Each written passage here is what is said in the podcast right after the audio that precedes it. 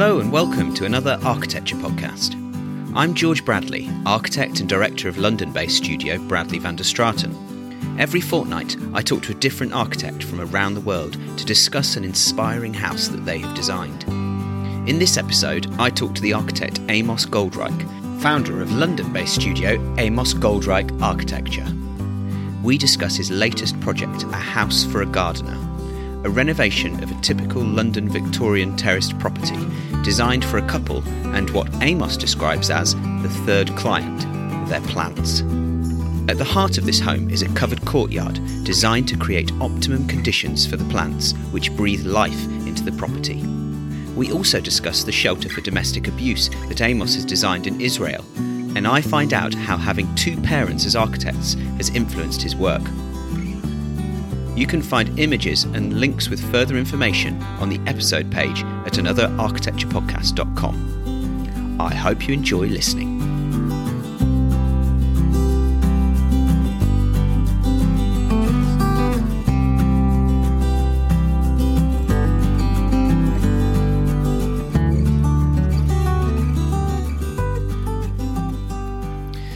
Hello, Amos. Thank you very much for joining me on the podcast today. Hi, George. Thanks. Thanks for inviting me. Um, so we are going to be talking about your, well, a recent project of yours, um, House for a Gardener. Um, but um, also on this podcast, we, we're talking about home and um, and designing homes, and I want to know also be finding out more about you as an architect and how you approach um, designing houses, and particularly we'll be touching on as well of, of, one of your key projects that's not necessarily a home, but is is certainly related to um, the realm of, of, designing for homes, um, and the the shelter that you've designed um, in Israel. Um, but maybe what I'd like to do is just, if we're starting with with finding out a little bit more about you, um, I'm going to take you right back to um, to you know how you got into architecture in the first place. What was kind of your your routine and your driver for for doing what you do today? Um, interesting question. Uh, I think I was brainwashed by my parents um, because they were both. So they sadly passed away about ten years ago, but my father was uh, professor of architecture, among many things, uh, stage set designer, and artist, and my mother was an interior architect. Um, so I was breathing and living kind of design around me since uh, my childhood. Um, initially, I wanted to be an artist. Uh, then my mother said that you can't make money from art, um, which I mean, so Damien Hirst seems to make make make make a good living. But um, I was interested in industrial design, but I think uh, maybe kind of lacked some of the technical skills. Um, and then uh, an opportunity came to kind of try out architecture, and then I was I was hooked. So um, I, yeah, so like I said, typical kind of brainwashed, but um, kind of came came to it uh, uh, not not not kind of directly. Well, not not typical. Sound, so you, you came from an architecture dynasty, would you say? Then this family of uh, both both in architecture. Yes. Um, and what was um, this opportunity that that was the first one that got you introduced to it? Um, so I, I, was born in Israel and I grew up in Israel, and uh, opportunity came to. Uh, so in, in, Israel, after high school, you have to do a compulsory military service for, for three years, um, and it's it's it's quite a big kind of chunk of your life, and, and a kind of a pause between kind of high school and, and starting out in the world. Um, so I had this opportunity to leave Israel and, and come to the UK um, and uh, started studying here architecture. Um, initially, kind of thought to go into a foundation course just to see if if if it, it is for me or, or not. Um, but was recommended to do first year, and and I was hooked. Um, yeah, so the, the, the rest is history. And um, so you, are predominantly known for for doing residential architecture, and that, that's why you're on the podcast because you, have designed so many beautiful houses. Was that something that um, you know? It's not there's there's so many things that you can do in architecture. There's yeah. so many, you know, I know I fell in love with the idea of skyscrapers and and things like that. But was was designing homes something that you would have said to your sort of 20 year old self that you could have seen yourself being a sort of specialist in, or did you did you come to it from a, a different angle? I think so. I've always uh, had a fascination and still do a bit of. Um, always wanted to design a, a sacred space, so um, a, a, place of worship. Um, um, and I think uh, for a lot of young practices, it's kind of the default that you start out uh, doing uh, residential projects. It's it's the it's the one sector that I guess um, you're not quite you're not that limited in terms of kind of size um, of, of, of of a practice. Um, the the scale of kind of budgets and, and briefs are, are, are manageable to for for a small practice. So um, I don't think it was a, a kind of a known decision that this is kind of the the direction that we that I want to kind of head to. Um, in terms of kind of the practices that I've worked for before starting, um, it was most of kind of bigger practices, uh, working on schools and public buildings, um, which is still an, an, an, interest that I have. Um, but um, we're quite um, happy where where we are at the moment. Private residential is the majority of our work um, at the moment. Um, uh, but um, we, we're always open for, for, for other other opportunities or, or other projects in in, in, in different sectors. Mm-hmm. I think it's interesting. I mean, with me and Ewald, and when we set up the practice, we came from a background of larger public buildings and larger offices, and just felt we felt there was, there was something missing, and it, that seems to be a sort of commonality between other architects that do w- work on residential work like we do. If, that, did you ever feel that there was something missing of that direct contact with the people that you're impacting and designing for that you could gain by by working with families and designing homes. Yes, that not, that's that's a very good point because I think when you're working on a on a big public building, your your client is not necessarily the end user. Mm. And and this is where our strengths are as as as architects. That we we we change people's lives. So um, and and especially in in in a public building, um, uh, you most likely will never meet the, the, the end user. Um, you'll you'll meet the, the the, the immediate kind of user who's probably kind of running run, running the building or, or, is the client that donating money or, or something. Mm. Um, so you almost, I guess, there's a challenge in that that you sort of need need to preempt uh, the behavior of, of the end user to to really um, make sure that your design kind of fits fits to them.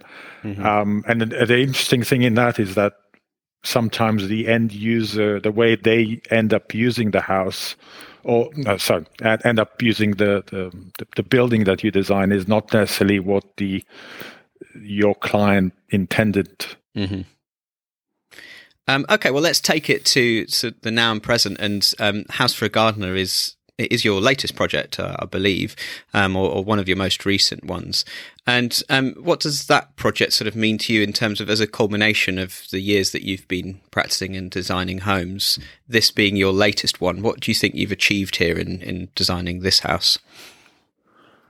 I think um, it has certainly been uh, a collaboration between us and and the clients, uh, and a, uh, a clear kind of um, presentation of of the way we approach um, design and and how we approached um, house design. So we're very much client focused, and clients really become part part of the team uh, from day one. We don't expect them to to draw or to build models, um, but we do expect them to to think hard about what they want uh, because as as you know or our listeners know, uh, the brief is is very key. Um, and they, the clients, uh, Graham and Steve, um, both come from kind of a property world. Um, they, they have a very good uh, sense of kind of style and taste. Uh, they are aware of kind of trends, so they they came with a very clear kind of brief or, or kind of even sort of um, aspirations or, or outcomes that they wanted from from the project. Um, and it's um, so the chemistry between us was was very important, um, and uh, it worked very well, and we gelled with them, um, which I think is, is is apparent in the in, in the final design. And and do you often get a sense of that early on if, if somebody's coming to you as a as a client and they want you to design their home and in this instance with these clients did you get that sense straight away because you mentioned about um, you know you like clients to sort of work hard as well in terms of engaging with the brief but these were work, quite well prepared clients yes. in, in one sense well, uh, with with every client, uh, I give them homework for from from the day from from day one. So I yeah. send them away, and so we have a very long uh, questionnaire of about almost hundred questions, uh, and I kind of tell them, listen, it's it's a very personal service. We have a short period of time that we have to get to know you, so know your good habits and bad habits. It's a bit it's a bit like dating, really, um, and and it's about building that that that chemistry. Um, sometimes you don't have that that that chemistry, and and things mm-hmm. because of that either don't don't progress beyond uh, the appointment, or or then they result in some clashes along along along the way. Um, um, and beside the, those questions, we also ask clients to list down all their wishes, um, even the wildest uh, wishes, um, and even things that they might think are too expensive. A, it might not be expensive, and at least when it's on paper, that's the kind of start of of the brief uh, and and our kind of collaboration. Um, so some clients have either had um, experience in working with a client uh, with a with an architect or mm-hmm. they've come from that kind of world so they come very prepared with their kind of mood boards and lists and and, and ideas um, some it's from for a lot of them it's it's it's the first time they they engage with an architect and it's the biggest sort of expense mm. in in their life. Um, so with them, we need to kind of work slightly harder. Um, but um, but th- that that that stage is very important. And it's that that analogy of it being like dating is that is interestingly has come up a few times on the podcast talking to, to various architects. But here slightly different. We're talking about dating, but with homework as well. Yes. um, have you have you ever had um, clients that haven't been very good at doing their homework and uh, haven't done the legwork? Um, I guess yeah, the, you you do have the the occasion, um, and it just means that maybe that that initial kind of dating process might might stretch a bit longer. Mm-hmm. Um, uh, and for us as well as as the architects, uh, it's a slightly harder work. So, um, I mean, with with every uh, project, we we kind of take uh, the initial brief, or, or, or, let's say there there isn't a brief. Um, mm-hmm.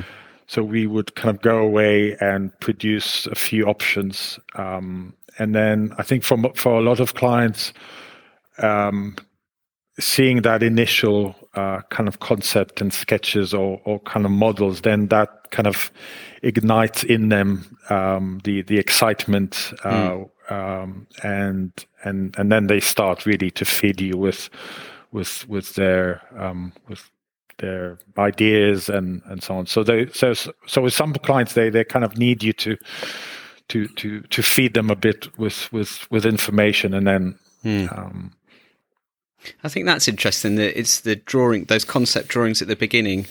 Now you mention it, they they can be a very useful tool as a sort of provocation sometimes. So not necessarily just an inspiration of this drawing is going to answer all your dreams. But yeah.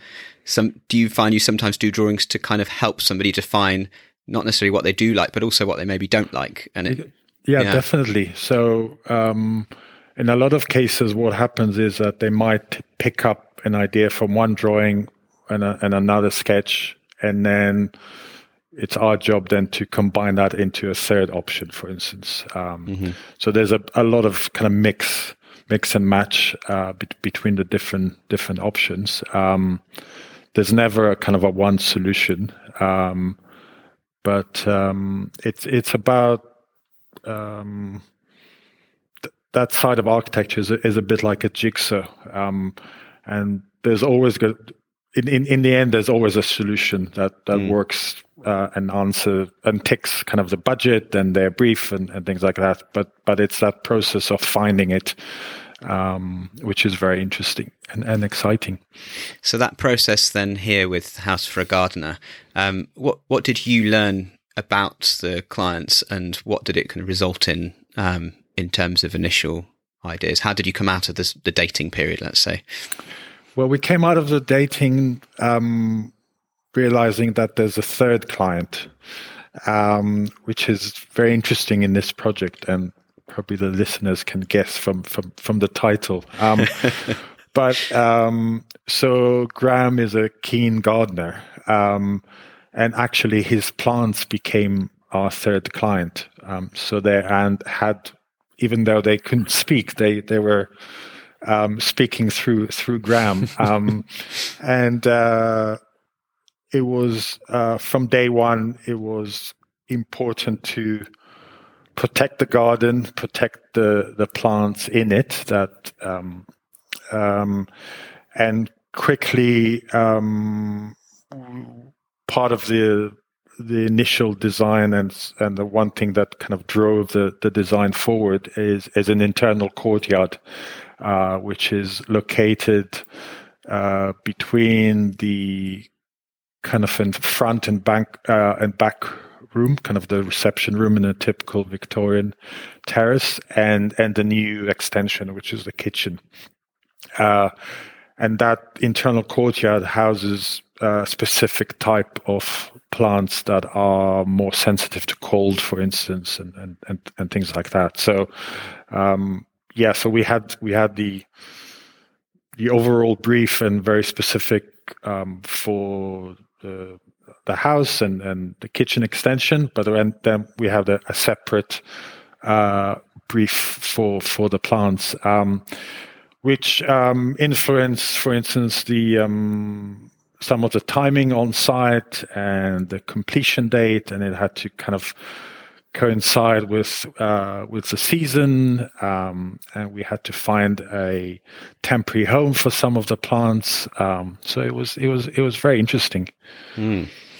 And so, in terms of context, I mean, here we're talking about a very typical London Victorian terrace property, long, narrow, neighbours either side. There's no real sort of expansive space to open out into, and and the typical thing that's done is this side infill is filled in with construction to create an open plan space. Yep. But as you mentioned, what you've done here is you've placed an internal courtyard in the space between the old house, between the new extension at the back, and then sandwiched in also on both sides by a neighbour and and a kitchen. Now, these internal courtyards, I've seen these done a few times and not been successful. They've been they've been kind of underwhelming or they've been kind of dark and they felt a bit like a kind of leftover service kind of courtyard. When you proposed this one here, what what made you confident that it was going to turn into the space that it, it has actually become, which is a successful um, a successful version of bringing um, this outside space inside? What what was it that made you confident, and how did you um, did you did you need to convince these clients as well that this was a good idea?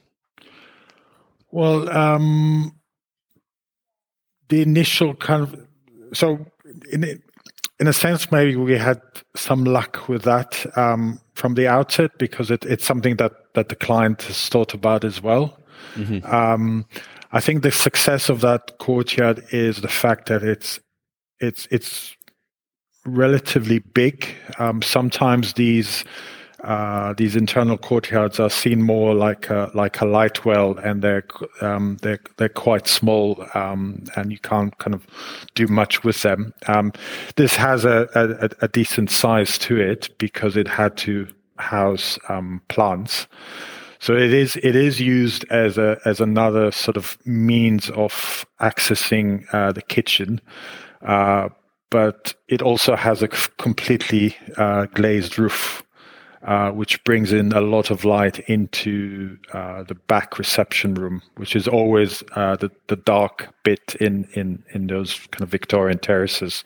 Um, so that that's a huge um, uh, improvement. Um, and it's another it's a it's another link, uh, a visual link to to the garden and then there's another sort of connection within the extension to it. Um, so um, as as a as a space, it's it's fully glazed. Um, so it's got uh, glazed doors on, on on on either side, so you can you can shut the space or you can uh, completely kind of open it to to to the rest of the house. I think that's the thing that's that's interesting about this as well is that because it is glazed on the top, so it's not open to the elements as such in terms of uh, well the elements rain and wind, but is it but is it insulated glass that's above there, and why is it why is it glazed all the way around? If if you've got a glass roof on there, what would have been different had you left it all open internally and and just had it as a as a glazed kind of part of the kitchen? Well, it's got um, it's got humidity sort of control. So um, at times it needs to be kind of closed. Um, part of the roof does open, so um, it's not a completely flat. There's a, a sort of an, an, angled side to the roof, which was kind of governed by the na- um, uh, neighbor property, and it was something that the kind of the planners uh, insisted on. So that sort of added to to the complexity of this glass uh, roof uh, and the engineering. So that um, angled roof is the element that opens. Um, so that was kind of complicated to to design and, and make it work. So it is it is it is it works on a on a rain sensor and it's uh, sort of a motorized opening. Um, and I guess the client just wanted to have that extra flex flexibility um, of of being able to um, open it or close it. Um, yeah. So it's a very controlled environment. Then it's not like if somebody was looking at this project and thinking, "I'm going to emulate that. I'm I want one of these." Um, it's not just a case then that you've you've just created an open space to let the light in. The humidity, the air quality, the heat, everything is responding to the to the plants in there. So I yeah. guess that's what you sort of what you were saying right at the beginning of this very close collaboration with the client. There's a lot of clearly expert knowledge from from the owner of these plants and knowing yeah. the conditions they need. Do you think that's yeah. something that maybe gets overlooked a lot of you know cosmetic architecture let's say if we want some nice plants we want some nice light but just not thinking about the quality of the space definitely and i think um, you've touched on an important thing uh, which I think will will become more and more apparent in in the next couple of years, or even the, the immediate year, uh, uh, with um, the effect that plants have on, on our life, uh, with all the recent research and and the and the buzzword of of well being. Mm. Um, so uh, yeah, there's plants that are very good in kind of clearing uh, the air from toxic. Uh, so yeah, in in the past, I think uh, we took sort of plants for for granted and kind of placed them kind of in in the interior space without really kind of thinking. But but actually, there's there's a whole science uh, behind them, um, and uh, and projects like that, especially for us. Um, really got us um, thinking about plants in in, in a different way um, and how they can improve uh, life of of the um, occupiers and how can they work with with the architecture as well. And do you think is that something learning from the client here specifically? Because I, I often think it's it's it's really interesting in the architecture profession that it, we get a lot of credit for everything that that we do, and and it's it's usually us. It's less so the the builders and the engineers and and even the clients to a certain extent. But actually, I, I always find that any sort of skill that I might have as an architect is being gained from learning from everybody, all these people that I've been working with, and particularly clients. Like, there's so much knowledge that comes from clients that makes their houses amazing. That's, that, but it just so happens that it then goes on the architect's Instagram profile. Um, but was that the case here? A, lot of learning from from that client. Definitely, definitely. Um, yeah, yeah. These clients have lived in that house for kind of thirty years. Um, so, um, and in the end of the day, what um, anything that we design, um, um, we don't design it to for, for ourselves. We design it f- for them. So, so it, it the design needs needs to fit with their uh, with their lifestyle and and and um, and uh, kind of aspirations and and saying so. Um, um, sometimes I think perhaps architects need to perhaps maybe listen more to to the, the clients, um, and and especially on on domestic projects. Mm. And so then in this project, um, and after having gone through that initial period and, and talked about ideas and things, um, what what was the sort of was there a moment here where there was a, a kind of big idea on this project, or did it gradually just sort of start evolving bit by bit? And if there was a moment, can you kind of describe, you know, what that was? Was there a turning point on this project where there was the kind of the hit go button? The initial uh, idea was, uh, and it's something that I guess was developed at, at the planning stage, uh, was was the fact of having this this internal courtyard. Mm-hmm. Uh, it's quite a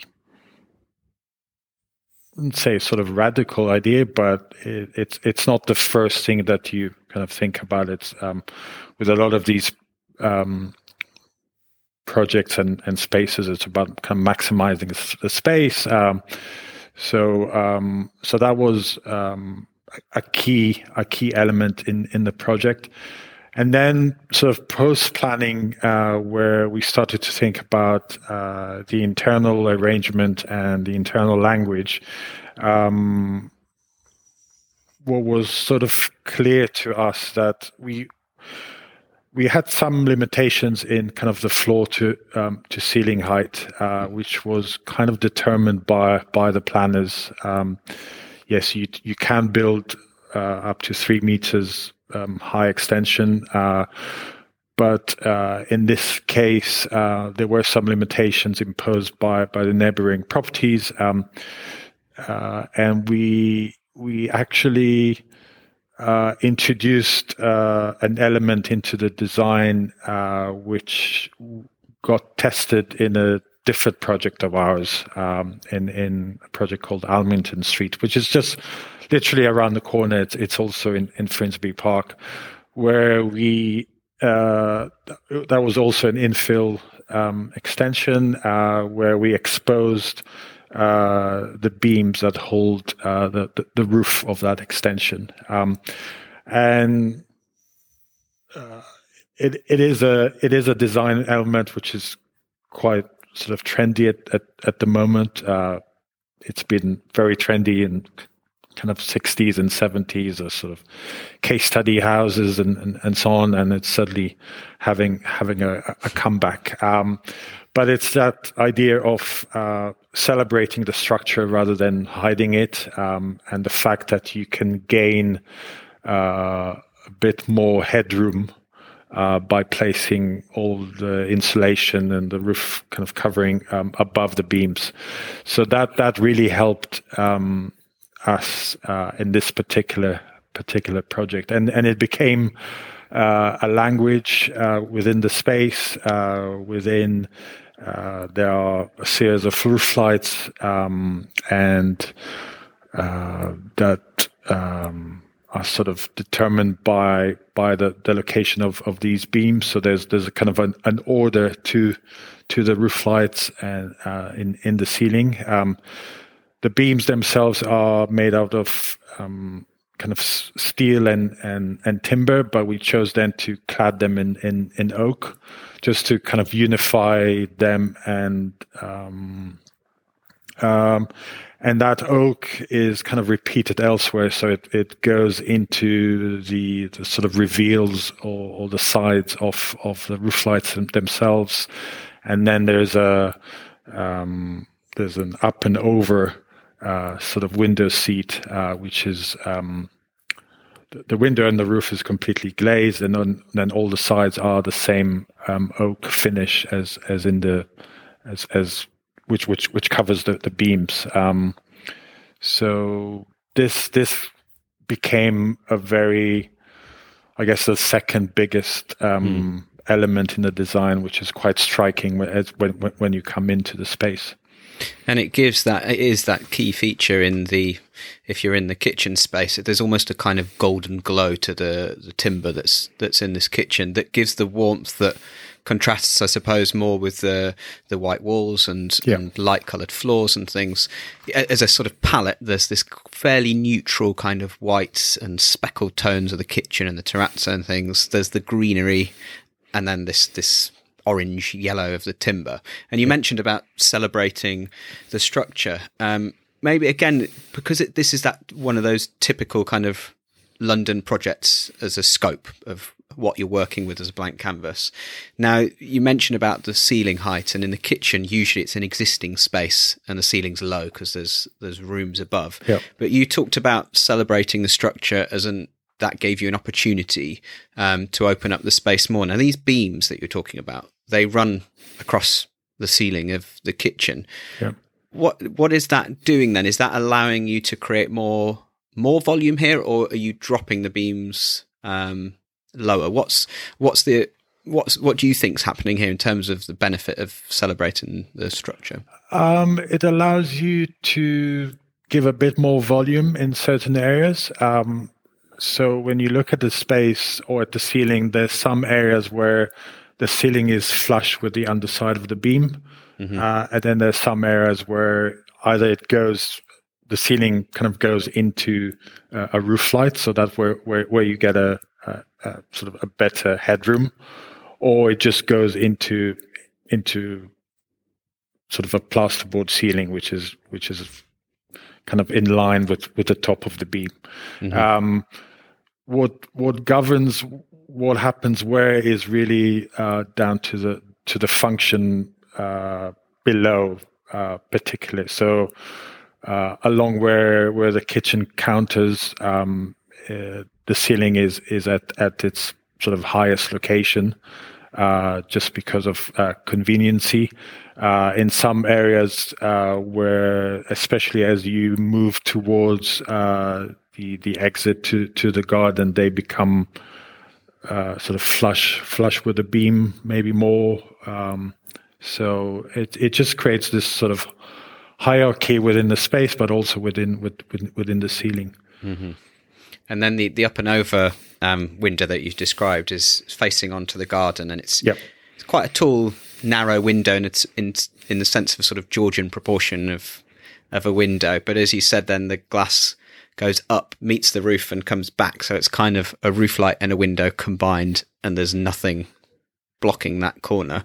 What I really like about what you've done is it's it's as you said, it's all lined in timber, and I talk a lot with clients about thinking not only about lights and about view, but the light coming into the property. What's it bouncing off? What's it hitting yep. when it comes yep. into the space? Um, is was that a, an important sort of feature here for for this window? And was this? I mean, is this the kind of? Th- do you think everyone should have one of these on their house? Definitely. I mean, I love. Um, we we so we we started doing these sort of uh, punched uh, windows or kind of uh, a modern adaptation of um, kind of bay bay, bay windows. Um, uh, also at that um, Almington Street project, and and that's something that we kind of try to uh, kind of copy and paste and and and, and improve on on on other projects. Um, they're great because they they bring in quite a lot of light, um, but they also function as the as a kind of window seat, and it and it's actually really nice to sit inside that window and, and be surrounded by by the warmth of, of the timber, but then having having that that glass almost kind of window skylight like like you described. Um, mm-hmm. so and it sort of pushes you into the garden. Um, um, you also talked you mentioned light and i think especially in london uh, we we crave for for more light. Um, it's quite great today. Um, and uh, i think at a, at a day like this which is kind of a typical London day, um, uh, to be in a space which is filled with light and you um, um, is is is a huge benefit, and it it, it makes everyone happy.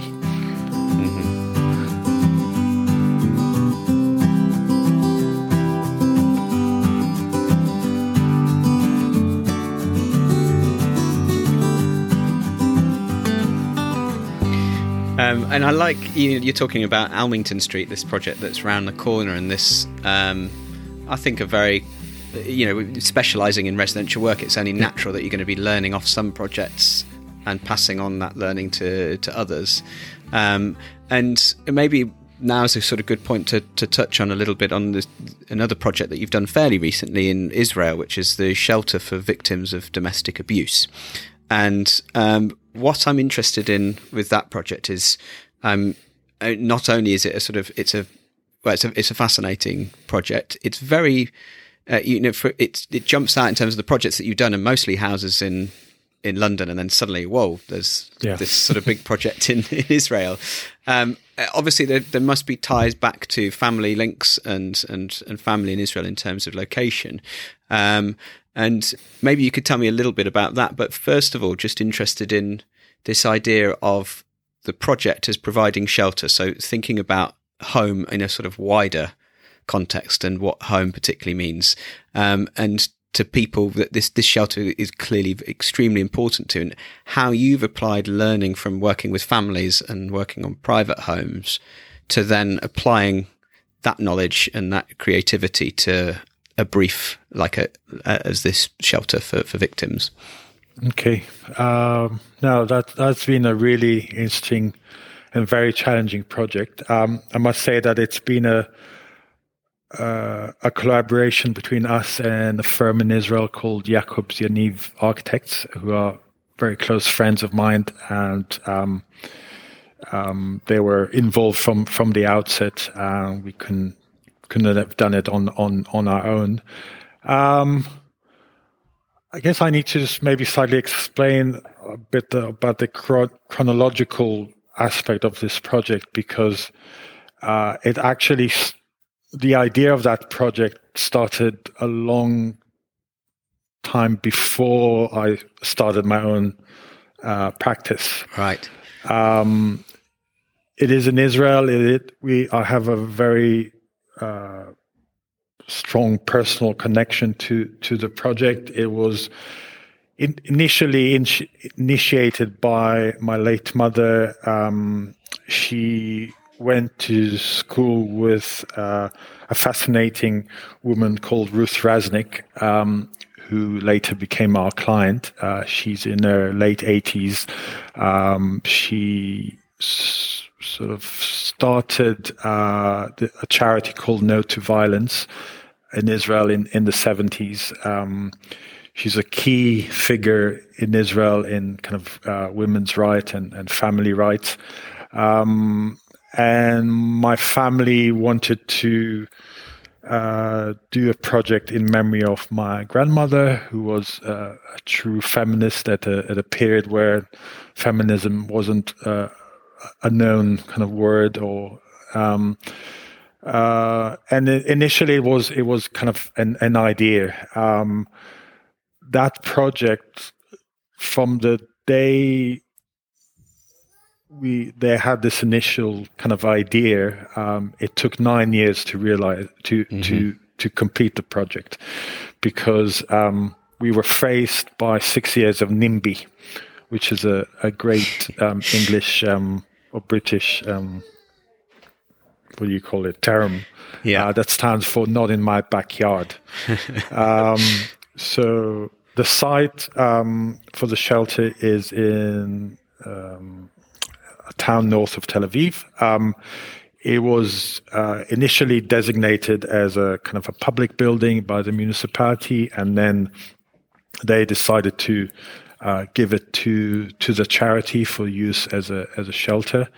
Uh, and from the day the neighbors have heard of of the intended use, they've started a very lengthy and serious uh, legal battle against the charity and against the municipality uh, to prevent uh, from this development um, from from happening. Um, they were determined uh, to stop it. Uh, they were worried that it will devalue their their properties. So the site is surrounded by private homes and kind of flats. Um, it and it was a very um, strange and kind of difficult period because although we we started to have initial discussions with with the clients, the, the charity, um, there was no design uh, at all. Uh, it was still still just an idea and and an, and an empty site, uh, and we had to sort of defend uh, the the future building um, without knowing how it's going to look and and and so on. Um, so that that that that process took six years, and it reached the high courts many times. In the end, uh, it was overruled, um, and the charity, the the neighbors lost. Uh, lost their case and the charity won, and that's when we we, we started uh, designing it. So um, by that time, I guess we were already uh, working in the uh, on on private private projects. Uh, we had the benefit of working with with our friends in Israel that also uh, already were were an established firm there working on on on private projects as well. Um, so that kind of helped us um, inform um, some of the design. Um, and um, I'm I'm always when I always think about that that project, I'm drawn to uh, a statement um, that our client uh, said that it's it's a home away from home.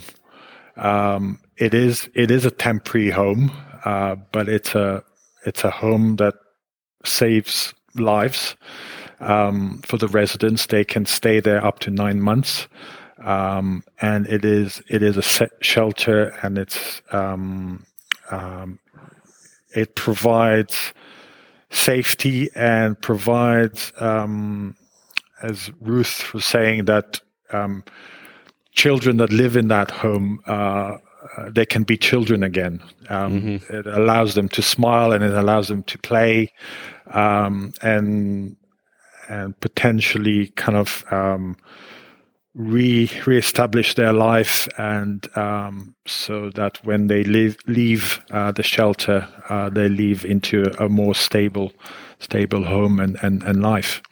And how, as a designer, how did how were you able to help with that? How were you able to create a space, a physical space, a physical construction um, that could enable that sense of a home from home and that sense that children could could play? Very good question. Um, when we started designing, we so when when when you look at shelters around the world um, and and also in Israel, um, the majority of them have have not been designed um, to purpose. So um, in most cases, these are actually existing family homes um, mm. Of of a large scale that's been sort of converted and um, they've been spaces have been added on throughout the years, um, and they were never kind of really designed for for that purpose. Um, um, some of them work, a lot of them don't kind of work space wise. There's a lot of uh, sort of dead areas. There's not they're not that safe for children. Um, so that was a good starting point of what not to do. Um, and then um, we knew that uh, f- for this project to work, um, we we had to uh, look at a, a, completely new new typology, and uh, the sort of the references that came to mind um, and were kind of influenced by by the, the the location of the shelter and by by the client as well is um, that sense of the of the kibbutz in, in Israel. So that social aspect of um, creating a building that works as a as a sort of a micro micro village um, and um, and and really working on that social um, aspect of, of the building um, and how the residents would sort of interact with it. Um, so it is uh, the building itself surrounds a central courtyard, uh, which is sort of the, the, the, haven of, of the building, and it's the uh, therapeutical sort of heart of it. Um, and it's surrounded by um, 12 rooms that are built at form wise they're built as as sort of houses or as small houses. Uh, they're linked by uh, an internal uh, sort of corridor which is seen like like like a street in in the village and that kind of links uh, these houses with with the different parts parts of of, of the shelter. Um, and that shelter also houses uh, the admin side of, of the charity so all their offices and helplines and uh, social workers and, and, and, and, and other facilities. So you've mentioned um, the, like the Almington Street project, working on a house and what that sort of gave to you to then apply on the house for a gardener. Having now done um, the shelter for the victims of domestic abuse, what has that project given you that that you are already applying or you might apply on to your next residential project? Yeah, I, I like that question. Um, it's an interesting one. I think on one level, it really sort of reaffirmed my belief that we have a power to change people's lives. Um, and I truly kind of believe in that. Um, and it's it's I think it's it's it's apparent in kind of the from from the testimonials and, and feedback that, that we receive from from our clients in, in London that's definitely apparent and especially from uh, our client in, in Israel. Um, so that's something that really got reaffirmed uh, by by the shelter project, and and I think realizing it is is a huge um, thing uh, to to know that. Um, other things, um, we, we, we had a lot of challenges. It, it wasn't an easy project, not at all. Uh, the brief was difficult um, uh, because we had we almost had two briefs. It was the brief of the client and then the brief of the Ministry of Social Affairs, um, Social Affairs, and that kind of contradicted e- each other. Um, and then it was really working to a very very tight budget um, extremely tight. I mean it's it's huge surprise that that this building uh, uh, was was completed uh, but there was a lot of uh, sweat and blood and a lot of tears that went into it. Um, and at, at some point um, the shelter almost went bankrupt because they they they rely on only on private donations, so there's no government support. So I think that sense of um, what can be achieved with with with budgets um, is is a good lesson, um, which I mean London is is an, an expensive city, and and building an extension is an ex, is expensive, and it's it's hard to do anything less from a than a I don't know 150k or but um, in, in, in most cases. But I think that um, it's kind of knowing that challenges are are good. Um, and it actually forces you to perhaps focus more. Um, and also challenges like that can actually um, um, help in in the creativity because it, it really forces you to to think hard of about um, about what can be achieved with that specific kind of budget. Mm-hmm. Um, I think when when you have unlimited kind of funds, this is great as well. But but you but you can do anything you want. Um, so maybe maybe by by having these sort of constraints, it it just um, uh, puts everything in perspective as well. Uh, so I think I think these these have been kind of good lessons. Um, so putting things into perspective, uh, the, the, the power that we have as as architects in in changing people's lives, um, and uh, and yeah, I, I think these these these these these are the key key lessons. And um, there's there's a really lovely video on your website that's um, about the shelter, and in towards the end of that video, you mention about you refer to um, the project in Israel as as an architecture for hope, or yeah, I think you mentioned um, that. It, one thing that you'd like to come out of having worked in this project is to inspire other architects um, to maybe invest more in um, their sort of skills and knowledge into to projects like this. Um, is is there any? Are you are you sort of following up? Are there any other things that you now have that you've been inspired to to want to get involved with, having having worked on this project? Yeah. Um, well, sadly, I mean, this is a sector I think around the world which is underfunded. Um, so it's it's kind of hard to to get projects like that off off off the ground.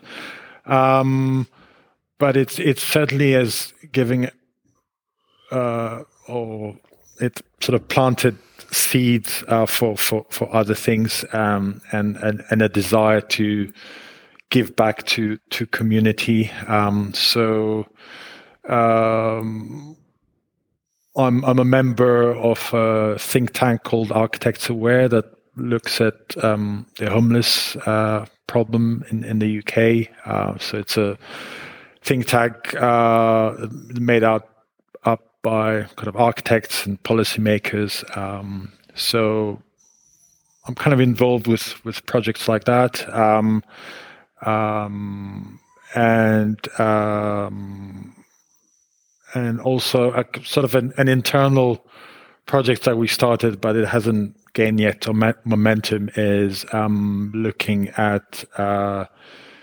reusing um, empty uh, commercial buildings, um, and there's a lot of them um, in, in in London and, and mm-hmm. around the UK, especially now, uh, as a temporary accommodation or kind of a meanwhile uh, spaces um, that either can be used as sort of shelters uh, for homeless, or maybe kind of doubling them also with a with a commercial side that that would um, help um, uh, sustain those those shelters economically. Mm-hmm. Um, so they, it it certainly has uh, the, the, the project in Israel has certainly um,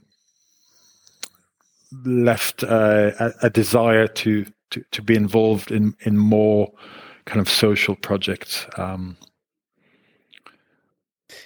um, so Amos, as, a, as an architect, you you know I know you well and and have followed your work for a while, and you're clearly an architect that, as well as designing lovely houses, you, it, giving back is also very important to you, and in and that's evidenced by the things that you're involved in. And I do think that there is a clear link there that goes back to your grandmother that you mentioned um, before, and also your mother in, in terms of being heavily involved in kind of instigating and, and helping sort of start the, the project for the shelter. Um, but also, I th- I'd be interested to find out maybe a bit more about the influences from both your parents having been designers, architects, and interior designers, um, and what influence that has had on on your design and on your on your career. Um, very nice question. Thank you, George. Um, I think on one hand, it made my life slightly more difficult, especially as a student. Yeah. Uh, because I used to sort of end of year crits at, at uni, and then I had a crit at home, uh, which which wasn't Ouch. always yeah. so um, so that yeah, so that's that's kind of one one side to it, um, and I think, um, I mean, without a doubt, they they've had an influence, and they're still having an influence. And for me, uh, it's perhaps a bit more uh, visible or apparent at, at at present because I've gone through sort of a personal journey um, after their passing. Um, so when I kind of grew up, and especially when I was a student, they didn't really expose me to to to the work that they've done. I've I've known maybe five or ten percent of of the volume of of work that they've produced, and I don't know exactly why they chose not to. Uh, maybe they didn't want to influence me in in any way.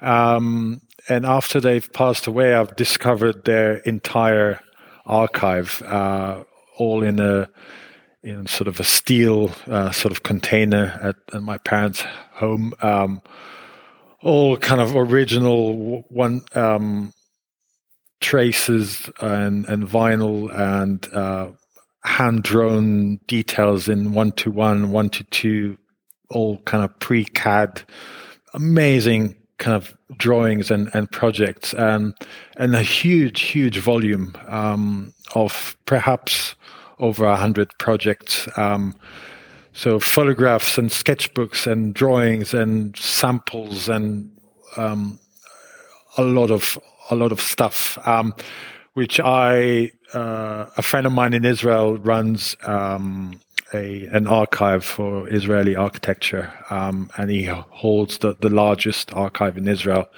And he was a student of my of my father, um, so there there was that sort of connection, and I gifted kind of their archive to be protected in in in in his archive, and together we started working on on a book about my parents that got published um, just before Corona started, and we were meant to have this big launch in Israel. Um, we worked on it for about five years. Um, amazing book um, with uh, research pa- papers, um, and then Corona and COVID um, ruined all our uh, plans for PR and stuff. But I think that that journey and having having that that record now um, and being able to kind of flip through all the photos and and, and the drawings has really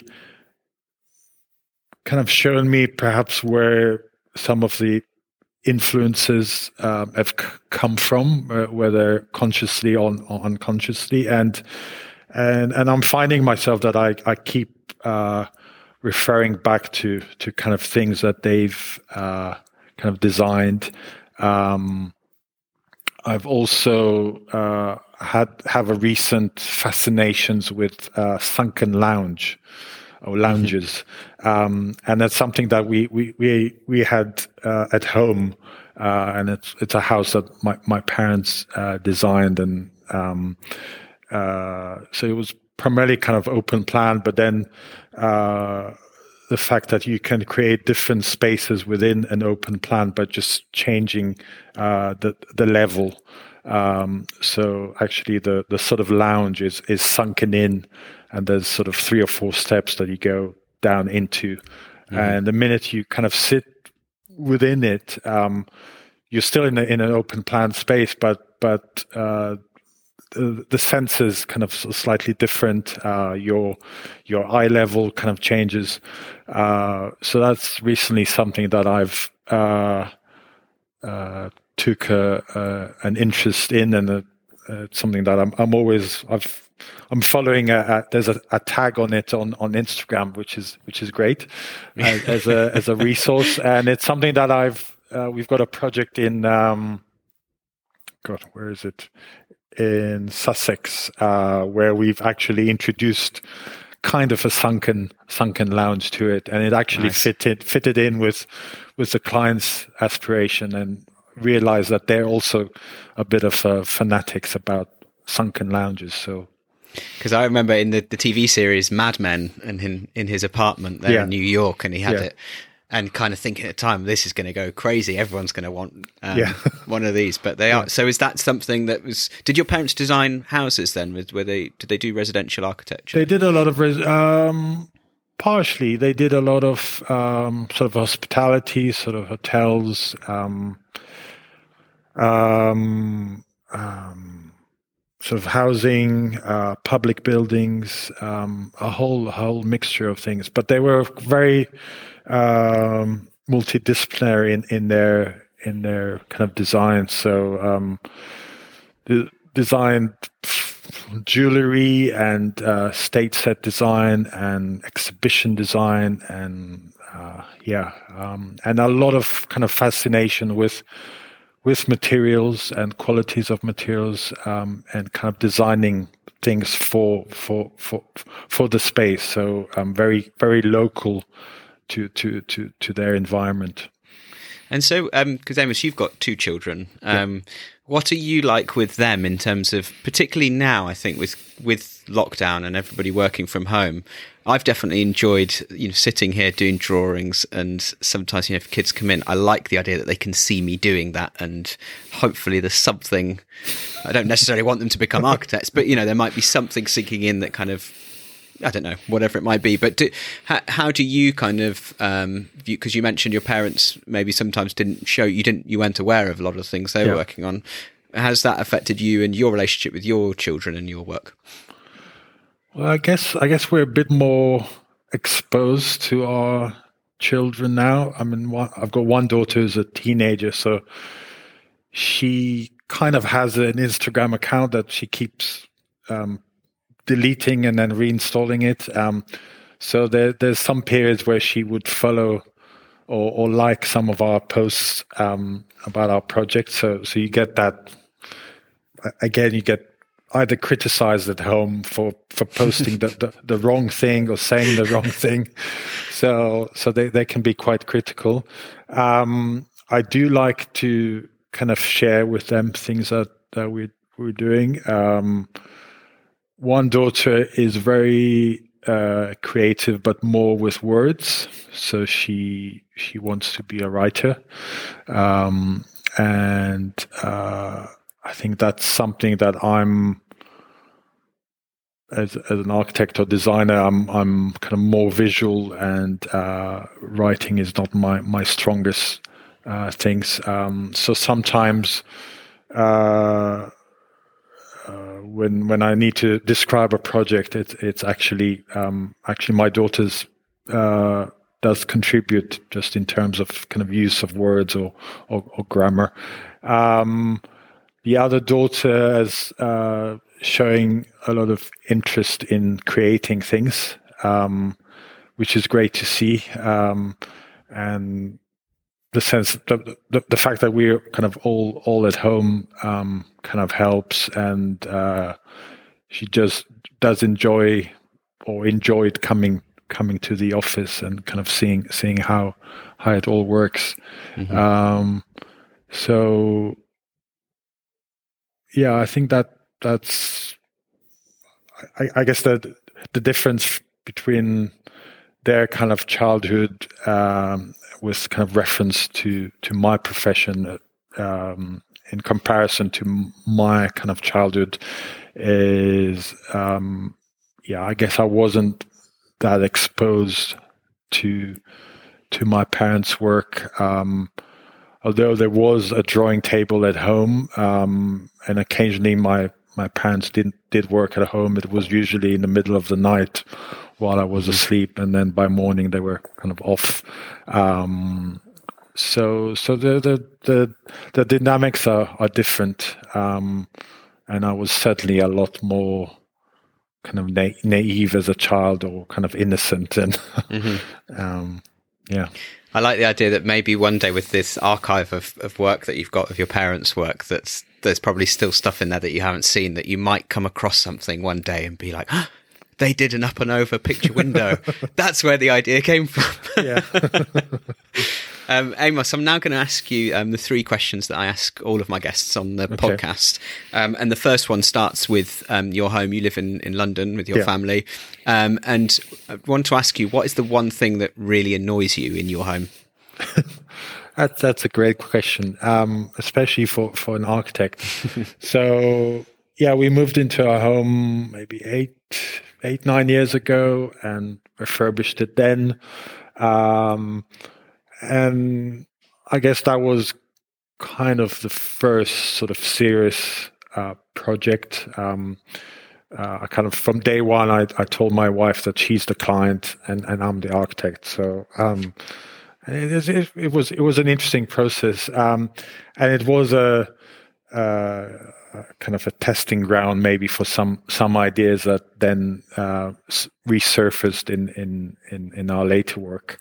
Um, but when you live in your home, your own home, um, and if you did have the opportunity to kind of design aspects of, of it, um, you do live with your with your mistakes um, and they're really apparent. Um, so there's a skirting detail around uh, a staircase that sometimes annoys me, and sometimes I'm kind of um, I'm happy about it. It was a it was a detail that I didn't fully kind of drone, um, and it was something that was kind of designed on site with the builder, and maybe I've given them a bit too much freedom.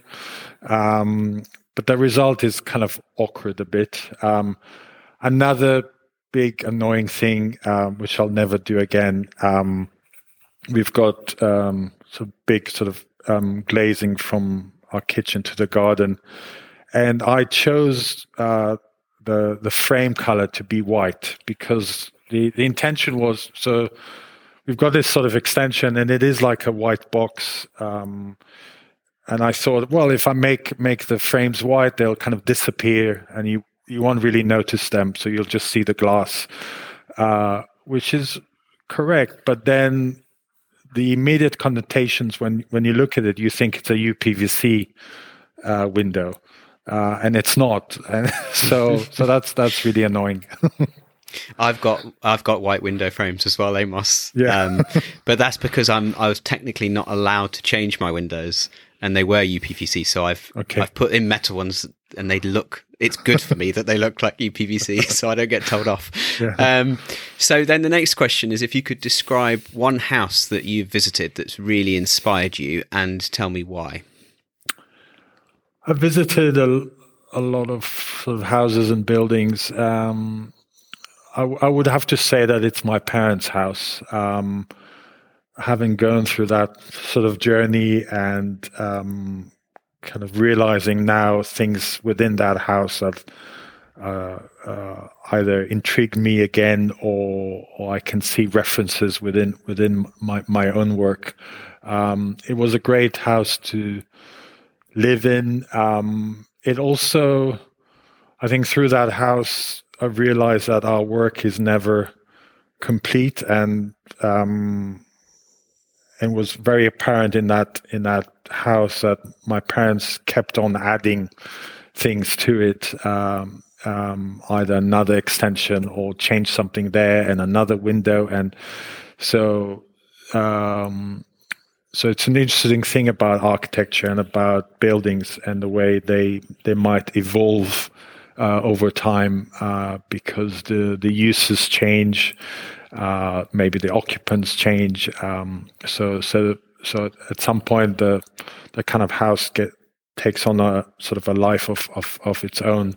Um, it was very um, what's apparent in that house was kind of the so it is it is built on kind of I guess sort of modernistic uh, values, uh, but there's a lot of or there were a lot of kind of warm materials, um, uh, which were kind of specific to to the location of the house, but also uh, to their kind of um, design ethos um, and their the, the masters that they've kind of followed, and that that kind of it in, in in a lot of ways it kind of rubbed off rubbed on me as well. So mm-hmm. I'm I'm very apparent to it now. And finally, Amos, if you could choose any designer to design you a new home, who would you choose? Ah, uh, ooh, that's a difficult one. Um, I know my idols are dead, so um, you're allowed. Uh, to, you're allowed to bring people back. I don't know if I can afford them, but um, like I'm Oscar Niemeyer is a is a great uh, hero, and um, but I think he would probably design a lot of curves, and which I'm I'm now kind of drawn into curves, uh, so maybe maybe him. Um, I think any. Am I am I allowed to choose more than one? I mean, it could be a collaboration. Yeah. Okay. I'll, I'll so give like, you that. Okay, a collaboration with Niemeyer and any of the case study houses um, architects. So I've always been fascinated by the California style uh, modernism. Um, Amos, uh, that's that's cheating. That's not a collect. You got to pick one. Okay, one of them. no, so I would I, I, would stick I would stick with Niemeyer. Yeah. Yeah. Um, okay. Well, Amos, thank you very much. That's a, a really fascinating chat, and, and, thank you for sharing your time um, with me today. My my pleasure. Thank you very much, George, for for the invitation. I really enjoyed it.